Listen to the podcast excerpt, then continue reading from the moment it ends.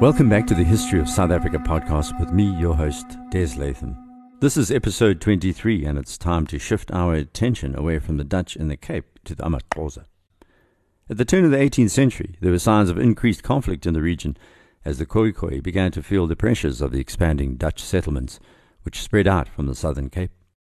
The boundaries of the territory occupied by the Xhosa fluctuated considerably over time, but in the years between 1700 and the mid 1800s, they were limited to the area east of the Sundays River and west of the Mbashe. They lived along the coastal strip which separates South Africa's inland plateau from the Indian Ocean. It's an area of temperate grassland which yields a variety of crops such as maize, sorghum, tobacco, and pumpkins. However, the soils are shallow and better suited to stock farming rather than intensive agriculture. Rain falls in a succession of thunderstorms through summer, basically between October and February. The land is well drained by numerous short rivers which run from the escarpment down to the sea. None of these is navigable for any great distance, and the Xhosa have no taste for fish nor a tradition of building boats. There are no mineral deposits of any significance. Those that exist are ironstone around the Tyhume and Kei rivers, and yet they were and are a metalworking people, having traded metals with those further west and north for generations. The landscape is incredibly varied, and these characteristics have led to diverse clan associations, as we're going to see. It's very important to note that as a people, the Xhosa's traditions stretch back far longer than the Zulu, their more powerful neighbors to the north. To simplify things, we identify four major groups of Xhosa in adjacent belts running parallel to the coast. In the far north, close to the mountains of the interior, the Drakensberg, as well as a second tier of smaller ranges south, few Xhosa settled. Apart from being extremely cold in winter, the land there is covered with zuurveld, sour grass, which does not provide good year-round pasturage.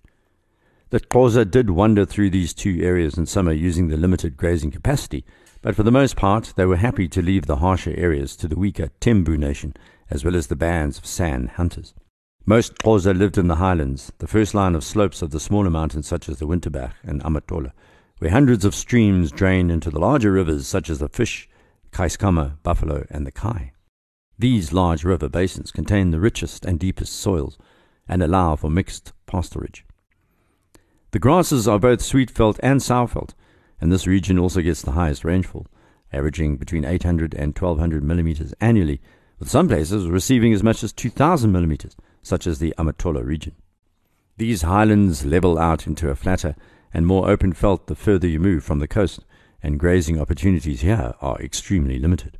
The land is dominated by what is called Eastern Province Thornveld, which has a much lower rainfall and has far fewer streams.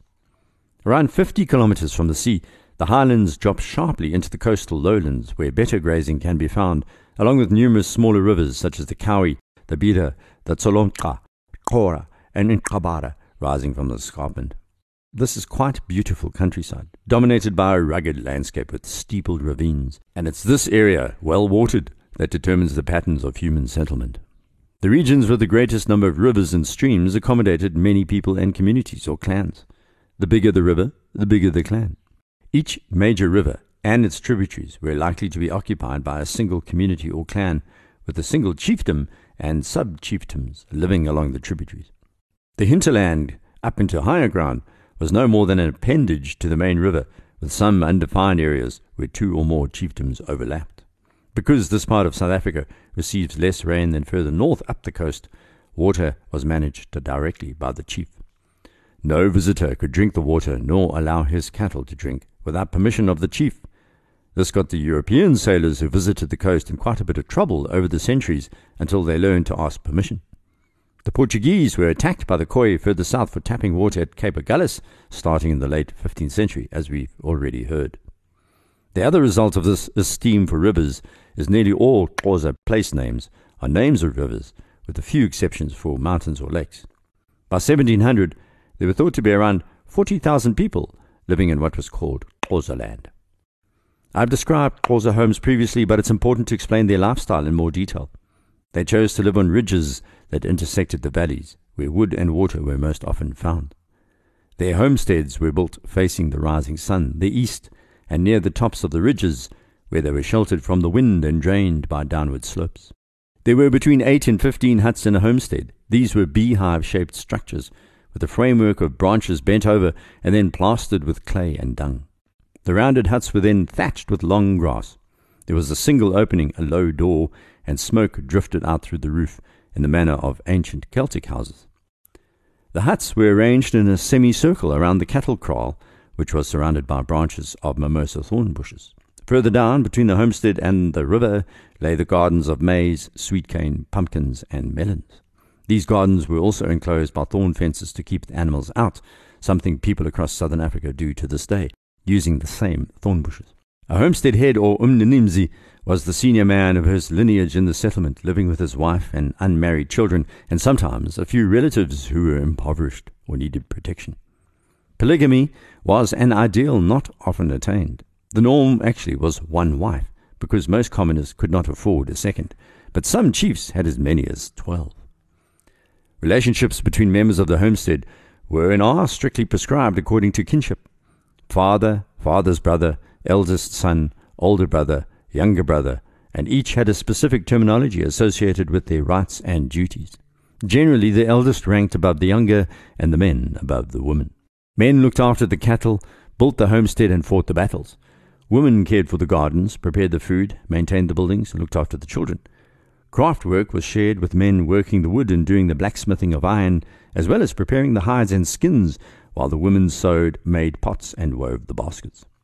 For high skilled artisanal work, specialist metal workers, leather workers, or wood carvers would be called in from neighboring settlements, or they'd deploy specialists from their own homesteads. But it was the cattle, the herd, that was the power. Like with the Khoi and the Dutch, these animals were and are the symbol of wealth in Africa. When the beasts were slaughtered for food and sacrifice, the forefathers would be invoked.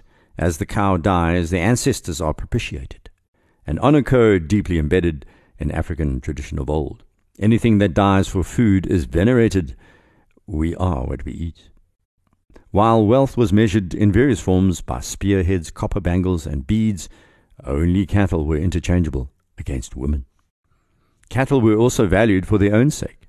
Years later, Landdrost Alberti would point out that Xhosa cattle are the foremost and practically the only subject of his care and occupation, in the possession of which he finds complete happiness. Just like the Dutch in the Cape at that stage, I guess. Each Xhosa belonged to a lineage, a group of people who could trace their descent back to a specific forefather, and was also a member of a clan, people who you knew were related to each other but could not identify a specific ancestor as their forefather. Duties to your lineage were clearly defined, whereas those to your clan were less specific. The ties of neighborhood drove much of the relationships between Xhosa. They lived under a chief who was not necessarily the same lineage or even the same clan. Each neighborhood was characterized by wise men, cowards, fools, diviners, and for those really unlucky, witches. A homestead headman would expect neighbors to attend feasts and dances, and he would expect return invitations. There would be stick fights and oxen racing, while social ties were reinforced by economic exchanges. The Xhosa basically shared what they had amongst each other, with white travellers marvelling at the network of obligations where they divide what they get amongst each other, be it ever so trifling. Cattle were pastured and herded together by the community as a whole, but were milked and stalled individually as settlements or homesteads. Hunting was also a neighborhood activity, with individuals setting snares as a kind of solo enterprise. The hunt would begin with an elaborate game where a young girl would take part of a buck while men played the hunters. The real hunt would see one half of the party acting as beaters, driving the animals towards the bush, where the other half would be concealed. When it came to hunting lions, leopards, and elephants in particular, cooperation was really important. One man would fling himself on the ground, dragging a large shield over his body as protection. The rest would spear the dangerous animal as it attempted to gnaw at the shield. They would also hunt elephants using fire. Of course, as in many cultures, there were two types of hunts the short hunt of a few hours or a day, and the long hunts where women would travel along with the men carrying food these would last several weeks and could often be set up to secure rare skins, such as the bluebuck, for instance, or the leopard. It would take weeks to track and kill an elephant, and the ivory was used for armlets and trade. In other times, drought and famine would drive the Xhosa to extend their range as they looked for food. The first European visitors marveled at the Xhosa's love of travel. Their love of action is indeed such, W. Shaw wrote later. They will occasionally take long journeys in which they have all sorts of hardships to encounter, merely to visit some distant acquaintance and not to be idle at home. For the short trips of a day or two, the Xhosa would carry a leather bag of dry maize kernels and trust hospitality. The longer trips of a few weeks would see men and women accompanied by pack oxen carrying milk sacks and heavy baggage. Instead of St. Christopher, the Xhosa would fortify themselves with herbs such as the inyongwani, which would protect the traveller against poison, causing them to vomit if food was off.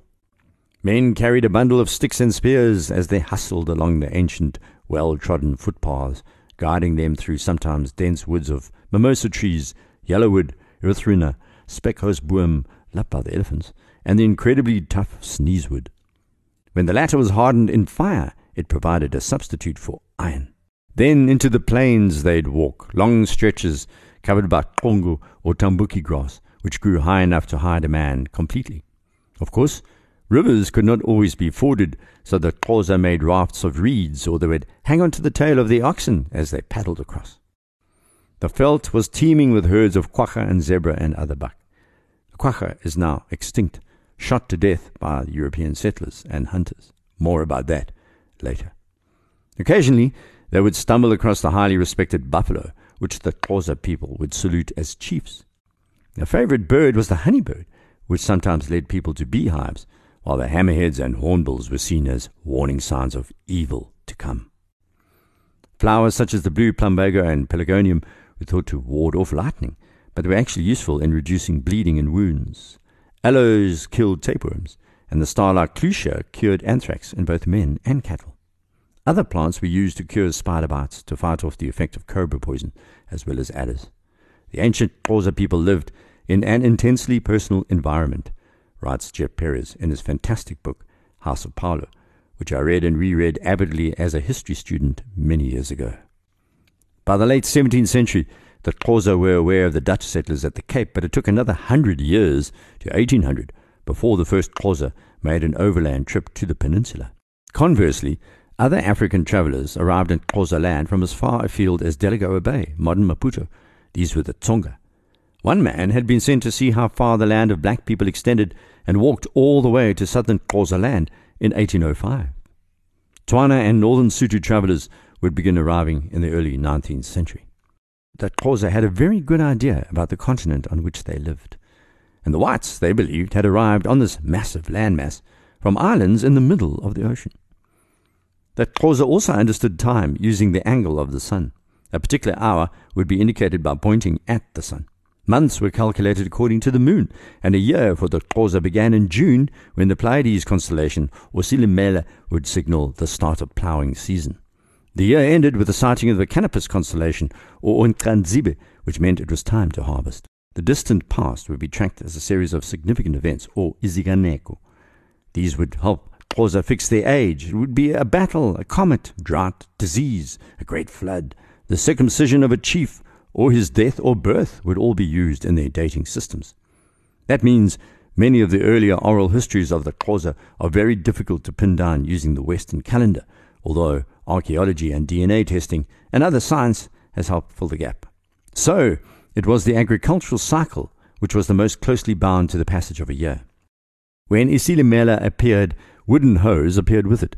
By September, the flowering of the erythrina and the ripening of certain wild fruits heralded it was time to sow.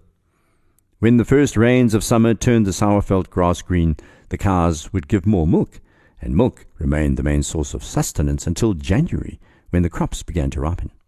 First, the maize would be ready, then the pumpkins, then the sweet cane and melons. Finally, their sorghum would be ready by mid April, and the cattle would be turned out on the fields to eat the stubble and add their fertilizer to the soils.